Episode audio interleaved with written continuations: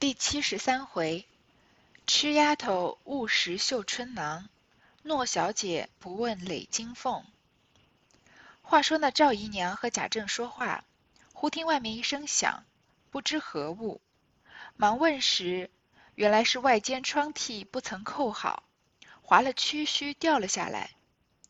赵姨娘骂了丫头几句，自己带领丫头上好，方进来打发贾政安歇。不在话下。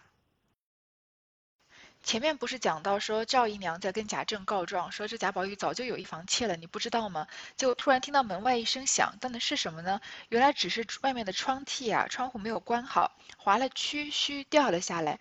这个曲须啊，就是用铜或者铁制成的，这个带两个小角的环，它一般钉在门窗的边上或者窗柜的正面，用来挂上这个锁或者是这个钩子，然后也可以一对一对的钉在这个抽屉的正面，用来固定用的。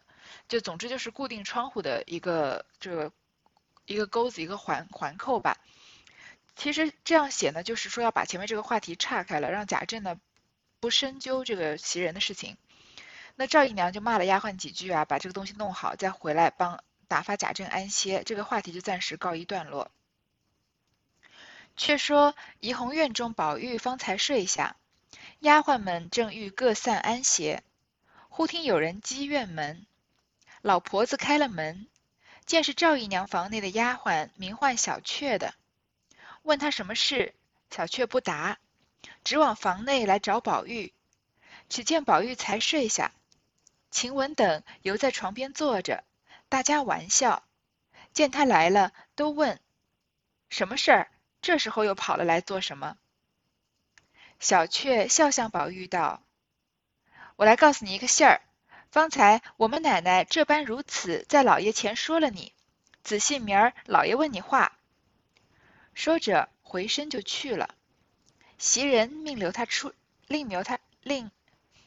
袭人命留他吃茶，因怕关门，虽一直去了。这里宝玉听了，便如孙大圣听见了紧箍咒一般，登时四肢五内一齐皆不自在起来，想来想去。别无他法，且理熟了书，预备明儿盘考。口内不喘错，便有他事，也可搪塞一半。想罢，忙披衣起来要读书，心中又自后悔。这些日子只说不提了，偏又丢声。早知该天天好歹温习些的，如今打算打算，肚子内现可背诵的。不过只有学庸二论是带注背的出的，至上本孟子就是一半是夹生的，若凭空提一句，断不能接背的。至下孟就有一大半忘了。算起五经来，因进来作诗，常把《诗经》读些，虽不甚精湛，也还可色泽。别的虽不记得，素日贾政也幸未吩咐过读的，纵不知。也还不妨。至于古文，这是那几年所读过的几篇，《左传》《国策》《公羊》《谷梁》《汉唐》等文，不过几十篇。这几年竟未曾温得半篇言语。虽闲时也曾遍阅，不过一时之兴，随看随忘，未下苦功，如何记得？这是断难色泽的。更有时八股一道，因平素生物此道，原非圣贤之志传，焉能阐发圣贤之微奥？不过是后人耳鸣调录之阶。虽贾政当日起身时选了百十篇命他读的，不过偶因见其中或一二股内，或承起之中，有做的或精致，或流荡，或游戏，或悲感，稍能动性者。偶一读之，不过共一时之兴趣，究竟何曾成篇，潜心玩索？这个怡红院里面啊，宝玉才刚刚睡下来，这些丫鬟们也正准备休息，忽然有人敲门。这老婆子开门啊，看到是赵姨娘房里的丫鬟，叫做小雀的，那就问她说：“这个时候来找宝玉干嘛呢？”这小雀不说，就一直来房里找宝玉。宝玉才睡下，晴雯他们还没睡，大家正在玩笑呢。见到他来了，就说是什么事？为什么这个时候跑来找宝玉呢？小玉啊，小雀啊，原来是来跟这个宝玉这个通气儿的，就说啊，我来告诉你一个信儿。刚才啊，我们奶奶就说这赵姨娘怎么在贾政面前说贾宝玉已经娶了袭人当这小老婆的事情，说你仔细，明天老爷问你话。说着回身就去了。说，所以说这个小雀跟宝玉这边的人关系还是挺要好的，也可以说跟宝玉算是一条心，所以才会背着宝玉娘赵姨娘来跟宝玉告状。他这个话一说啊，呃，这个宝玉听了就。好像孙大圣听见了紧箍咒一般，好像浑身就被雷击中了。突然之间啊，四肢五内一齐皆不自在起来，全身就很不舒服。其实这样想起来，贾政啊，当这个父亲当的也是挺失败的。他儿子对他好像没有什么亲情，这个惧怕多过于亲情。那这样子，对于一个父母来说，做的是有点失败了。想来想去啊，别无他法，就想说把书好好背了，等到明天贾政盘考的时候呢，就可以对答如流，口内不喘错，不要多什么错都有什么错误。那即便是其他的事情，说一说袭人的事情，也就可以搪塞一半，因为功课读好了嘛，那贾政心情好一些，也许这些事情就不追究了。可惜呢，贾宝玉根本就没有怎么读过书。那贾政走的这几年啊，他都是三天打鱼两天晒网，连字都需要这些姐妹们帮他赶，怎么可能说读了很多背了很多书呢？这个字呢，姐妹们好像能还能帮他带，但是要当面抽查背书的话呢，贾宝玉是绝对应付不过去的，对吧？因为这也不能有枪手代考了。所以接下来一小段啊，就是讲说贾宝玉这个书也没看，那个书也没看，呃，说就很担心明天要被抽考的事情。你看啊，他说肚子里面能背诵的不过就是学庸二论，也就是大学啊、中庸啊、论语啊这些，而且这些是可以带注背得出的，就是不仅仅能背原文，而且还能背出它的注解。就好像我们在说《红楼梦》，不仅能把《红楼梦》的呃原文给说读读读出来，还能把这个脂砚斋的床边的注解也给这个每一个每一个注解都可以理解的很深刻，那就是一个呃可以说把《红楼梦》读的比较熟悉、比较透的人了。那贾宝玉呢是学庸二论是能背得出来的。那上这个孟子呢分上下两半本，上本孟子啊有一半是夹生的，呃就是背了一些吧，但是如果凭空提一句呢是接不下来的，只是说自己能记得几句。那下半本的孟子呢就有一大半都忘记了。那说五经呢，其实贾政对五经没有对四书的要求高，因为《诗经》这些还记得前面在贾政打贾宝玉之前说过，这个《诗经》不需要多背。因为它也是一些可以算是靡靡之音吧，不太需要背。但是贾宝玉在四书五经里面还是比较喜欢《诗经》的，因为他常常作诗，就把《诗经》也读了一些。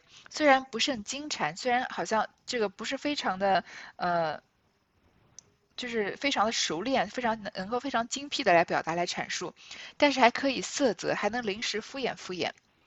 别的虽然不记得，还好贾政啊也没有让他读，所以即使不知道呢也没关系。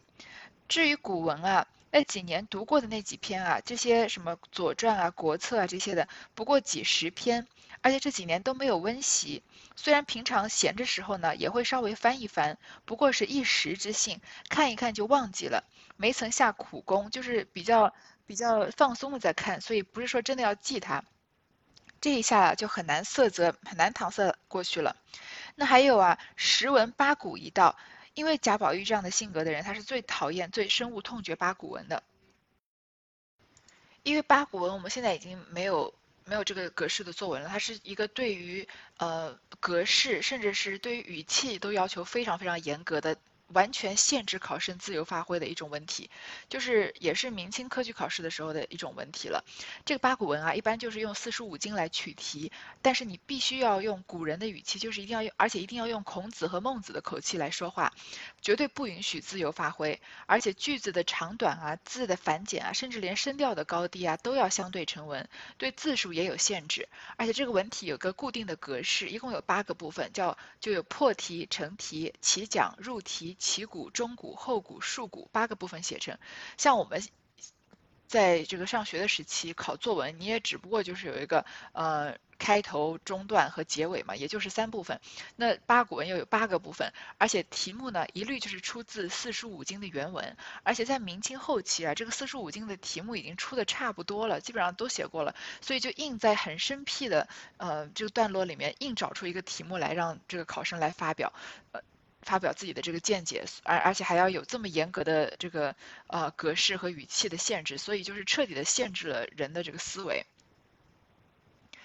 那而且这个四副的对子还要平仄对仗，不能自己乱用一些典故，不像我们现在这个作文的时候常常杜撰说有一位伟人曾经说过，其实这个伟人就是自己了。那那个时候不能乱用乱用这种风花雪月的典故来亵渎圣人，所以是一个非常枯燥无味的一种文体。那当然是贾宝玉这种浪漫主义者最讨厌的一种文体了。所以因为他平常很讨厌这种生物词道，非常厌恶这个这种文体，而且呢他也。原非圣贤之志传，他也不能像这些嗯，真正以这种从敬的思考这个思想去阅读这些东西，所以也不可能真正的去理解那些写这些东西的人的真正的想法。然后他认为呢，这些人因为他们不是嗯从。圣贤之志传，他们只是模仿孔子和孟子的语气，不是说真的是孔孟来写的，所以他们的思思维呢比不上孔孟，不过是后人啊耳鸣钓鹿之节，就是沽名钓誉，然后为了要考取功名嘛，所以硬写出来的。所以贾宝玉就很不屑这种东西。虽然平常啊，当时贾政走之前啊，他起身时啊选了百十篇命命他读，就像我们现在这个小学、初中，不知道现在还有没有了，这个语文课本后面会在。有一些书的目录是推荐适合这个年龄段的这个孩子读的这种名著。那贾政呢自己就是勾了一些东西让贾宝玉读。不过啊，这个偶因见其中或一二古内，不过就是贾宝玉啊，他在这八股文里面。看到自己稍微感兴趣一些的，比如说做的有些精致啊、流荡啊、游戏、悲感，稍微跟自己真性情有一些关系的，他偶一读之，不过就是供一时之兴趣。什么时候怎么可能会潜心玩索呢？不是说真的钻进去读这个书了。如今若温习这个，又恐明日盘结那个；若温习那个，又恐盘剥这个。况一夜之功，亦不能全然温习。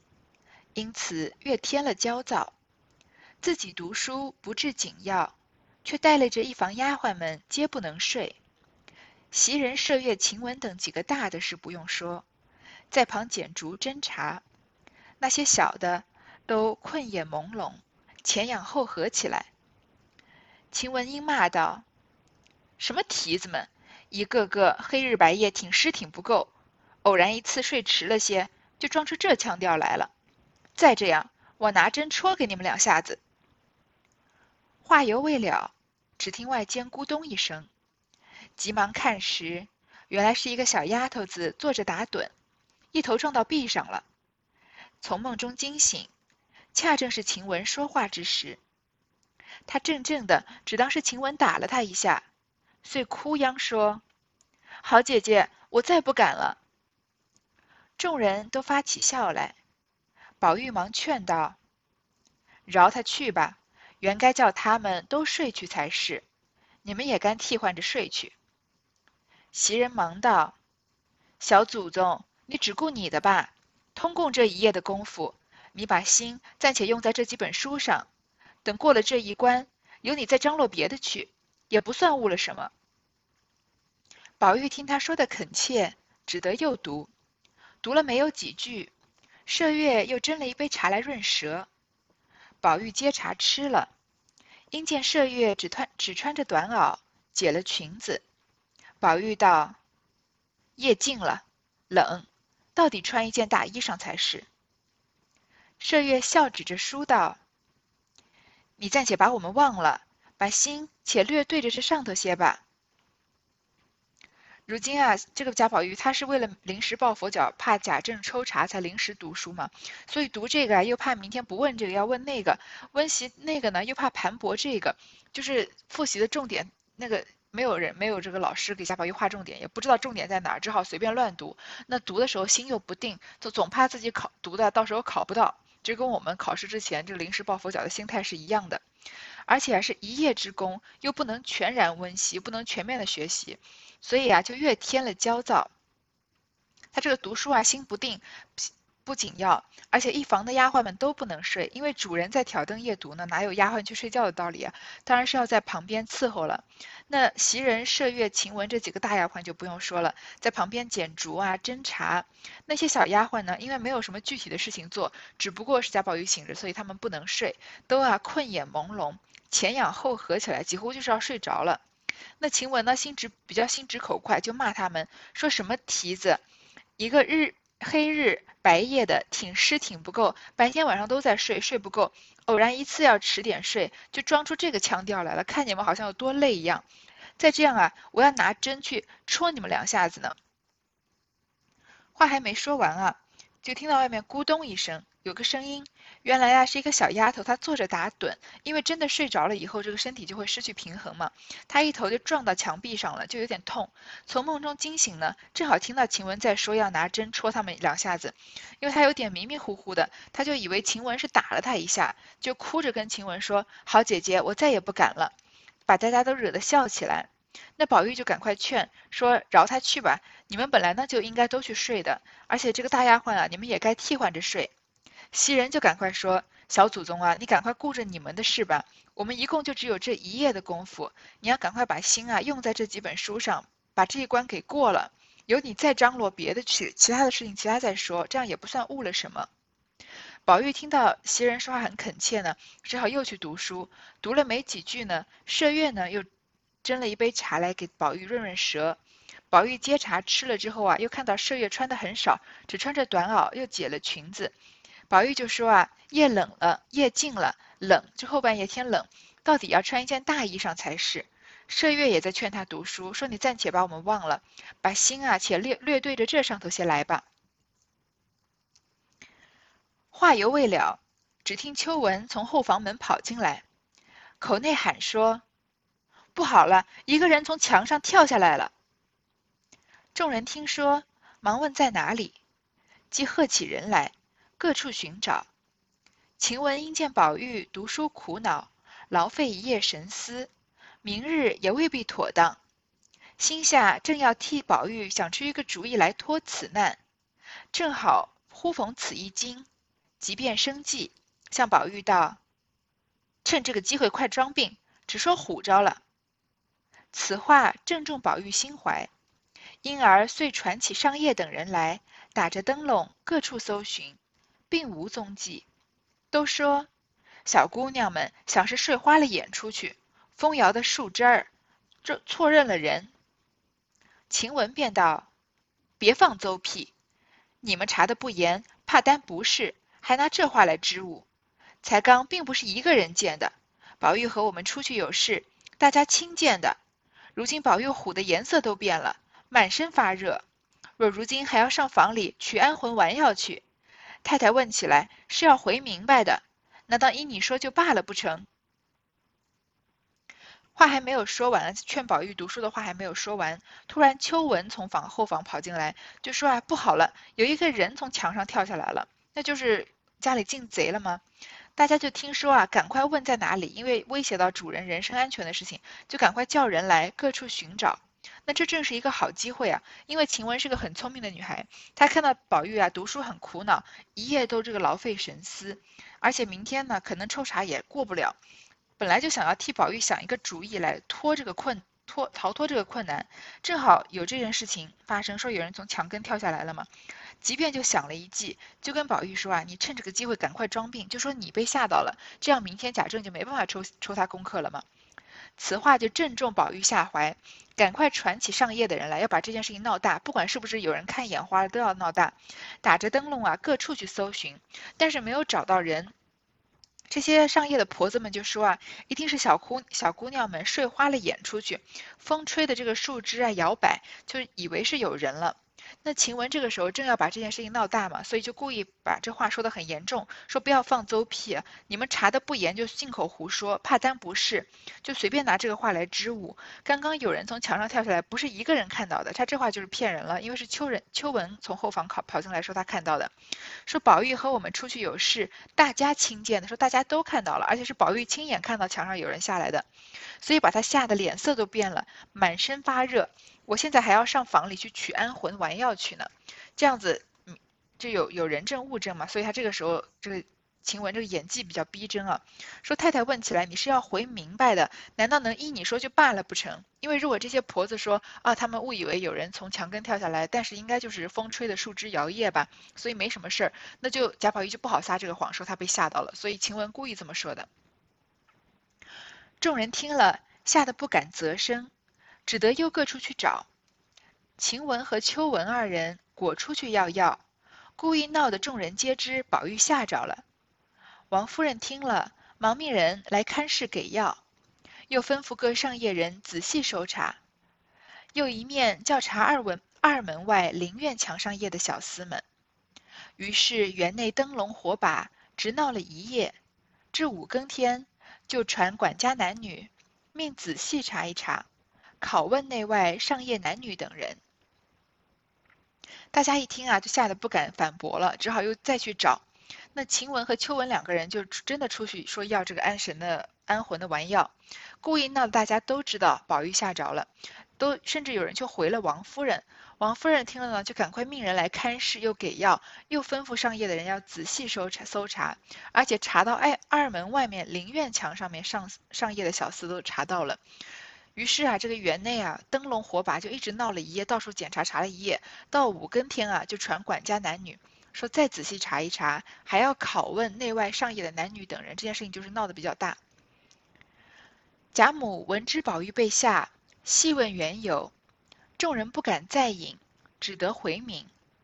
贾母道：“我必料到有此事，如今各处上夜都不小心，还是小事。”只怕他们就是贼，也未可知。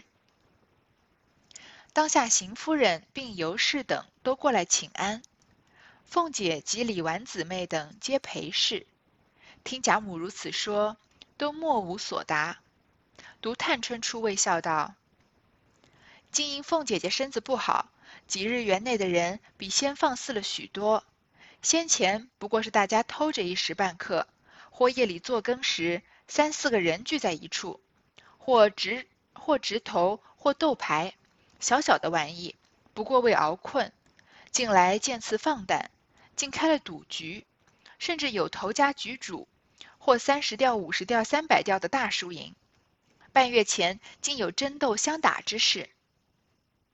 贾母听了，忙说：“你既知道，为何不早回我们来？”探春道。我因想着太太事多，且连日不自在，所以没回，只告诉了大嫂子和管事的人们，借吃过几次，近日好些。贾母忙道：“你姑娘家如何知道这里头的厉害？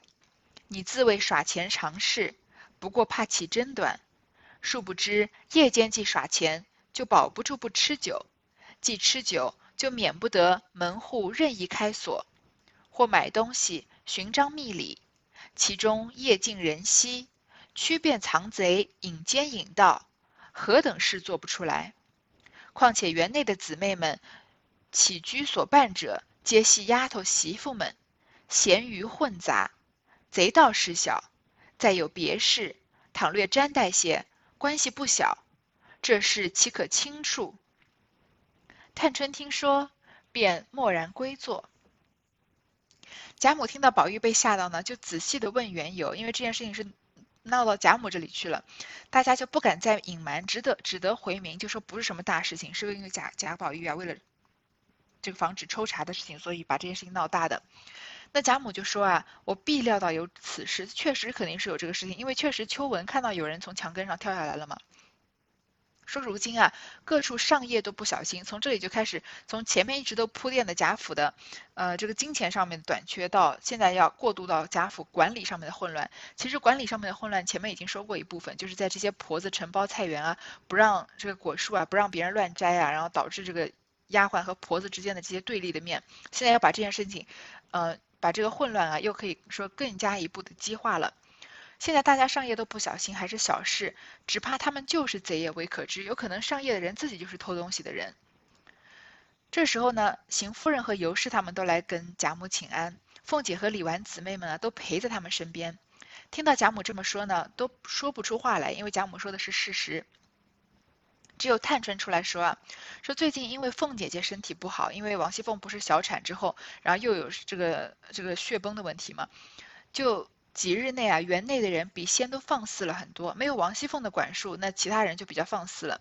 先前呢，大家都是偷着一时半刻，或者是夜里做更的时候，夜里面守夜，因为防止要大家睡着了，所以三四个人聚在一处，掷掷骰子啊，斗斗牌，都是小小的玩，不过就是为了熬困，防止睡着，主要的目的还是为了守夜。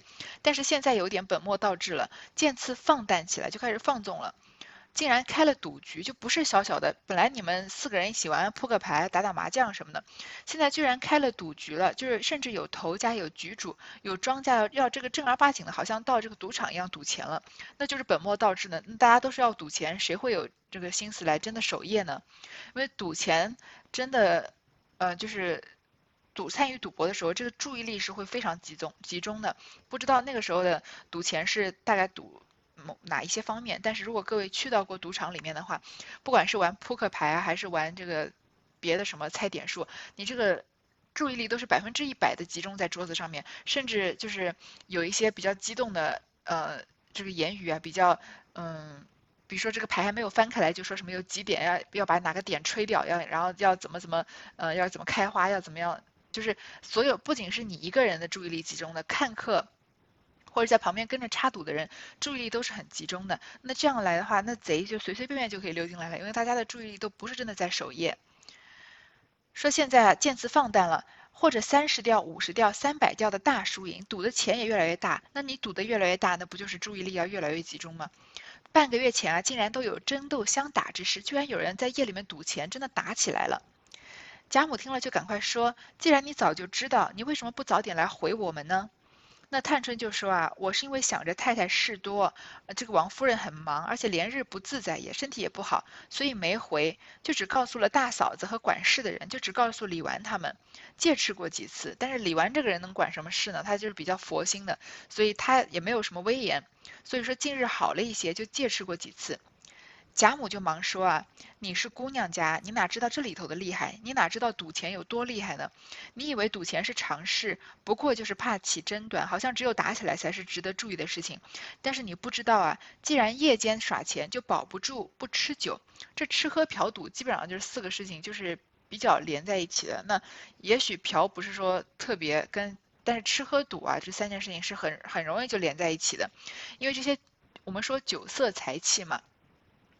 酒就是要喝，色就是关于嫖的这个部分，要呃要美女或者也许现在现在这个年代有可能要美男，那财就是要钱，或者那个时候也有可能那个时候说是这个文采的财，但是我们在这里说关于钱，就是这些就是世俗的这几个东西啊都是连在一起的。那既然赌钱就保不住不吃酒，既然吃酒啊，那这些人的注意力就是比较分散了，所以门户呢就可能任意开锁。或者买东西啊，寻章觅礼找人啊，或者夜深人静啊，就藏贼引奸引盗，把这些小偷小摸的人都引过来了，什么事情做不出来？而且园内啊，姊妹们或者起居所伴者都是丫头媳妇们，园内的都是女人居多，除了贾宝玉就全是女子了，而且很多都是没出阁的小姐，所以贼道事小。如果有别的事情混进来，什么男人啊要开始就是做了一些侮辱名节的事情，我们前面说过吧，这个思琪如果在大观园里面跟他表哥约会，那这件事情传出去，大观园里面所有的小姐都不要嫁人了，因为他们的名节都已经受到了损害。虽然他们并没有真的做出什么事情，甚至可能都不知情。但是在那个年代呢，名节就是一个非常对于一个女性来说非常重要的东西，所以有男人混进去，这个女性的名节就毁了，就略沾带些啊，关系不小，所以这事情啊不能轻述。那探春听说呢，就什么话也不说，就回自己的座位坐下了。凤姐虽未大愈，精神未尝稍减，今见贾母如此说，便忙道：“偏生我又病了。”遂回头命人速传林之孝家的等总理家事四个媳妇到来，当着贾母申斥了一顿。贾母命祭客查了头家赌家来，有人出手者赏，隐情不告者罚。林之孝家的等见贾母动怒，谁敢徇私？忙至园内传其人，一一盘查，虽不免大家赖一回，终不免水落石出。查的大头家三人，小头家八人，聚赌者通共二十多人，都带来见贾母，跪在院内磕响头求饶。贾母先问大头家名姓和钱值多少。原来这三个大头家，一个就是林之孝的两姨亲家，一个就是园内厨房内柳家媳妇之妹，一个就是迎春之乳母。这是三个为首的，愚者不能多记。凤姐虽然病还没好啊，但是精神还可以。听到贾母这么说呢，就赶快说：“偏生我又病了，都是我病了的原因，所以没有好好管好下人。”就回头就传啊，命人传林之孝家的，还有总理家事的四个媳妇一起来问话，当着贾母的面，先把这四个人好好的骂了一顿。因为不管这个下级做错事情，上级要承担责任嘛，所以他们没有管好下贾府的下人，先骂他们。然后贾母呢，又命人啊查了头家赌家来，哪些人是真的开赌盘当庄家的。有人出手者赏，有人告密的话呢，就赏他们；如果隐情不告，就要罚。那贾母这个时候还是比较雷厉风行的，她头脑还是比较清楚的，所以贾家在贾母在的时候还是呃有一个底线在，因为贾母可以把这个规矩立得比较清楚，而且贾母又是贾家最高的权力执行者嘛，或者权力发放者，所以大家对贾母还是很惧怕。所以林之孝家的一看看到贾母动怒啊，哪敢行徇私呢？赶快就在园内传奇的人一一盘查。虽然大家不免赖一回，你赖我，我赖你，但是在因为真的是有参与赌局嘛，所以当自己的每个人的这个工作或者嗯受到威胁的时候，当然是还是要把主犯供出来了。终究是水面水落石出，查出来啊，大头家三个人，小头家八个人，聚赌的有二十多个人，那真正当庄家的有。大三大的三个，小的八个，都带来见贾母。他们都知道自己错的很离谱啊，就跪在院内啊，磕响头求饶。然后贾母就先问这些大头家姓什么叫什么，和这个赌钱赌了多少。原来这三个大头家都是跟园里面的人有关系的，一个是林之孝的两姨亲家，一个呢是园内。这个厨房内柳家媳妇之妹，柳家媳妇前面出现过，她女儿就是柳五儿嘛，是她的妹妹。一个呢是迎春的乳母，所以这三个为首的，愚者不能多记。贾母便命将骰子牌一并烧毁，所有的钱入棺分散给众人，将为首者每人四十大板撵出，总不许再入；从者每人二十大板，隔去三月月钱。拨入清册行内，又将林之孝家的申斥了一番。林之孝家的见他的亲戚又与他打嘴，自己也觉没趣。迎春在座也觉没意思。黛玉、宝钗、探春等见迎春的乳母如此，也是误伤其类的意思，遂都起身笑向贾贾母讨情说：“这个妈妈素日原不玩的。”不知怎么也偶然高兴，求看二姐姐面上饶她这次吧。贾母道：“你们不知，大约这些奶子们一个个仗着奶过哥儿姐儿，总远比别人有些体面，他们就生事，比别人更可恶，专管挑唆主子护短偏向，我都深经过的。况且要拿一个做法，恰好果然就遇见了一个，你们别管。”我自有道理。宝钗等听说，只得罢了。贾母就要严惩这些抓出来的人，把骰子牌啊一并烧毁，所有的钱呢都入关中，就是贾母就是贾府的总账，分散给众人。然后为首的这三个大头家呢，每个人打四十大板，撵出，总不许再入，永远都不能再回贾府来当这个下人。从者呢，其他的人呢，每个人打二十大板，革去三个月的月钱，扣三个月工资，拨入清册行内，就是等于去打扫厕所了。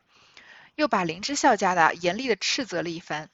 那林之孝家的看到呢，就是他的两姨亲家嘛，就是很亲了，就像贾宝玉和这个呃这个林黛玉。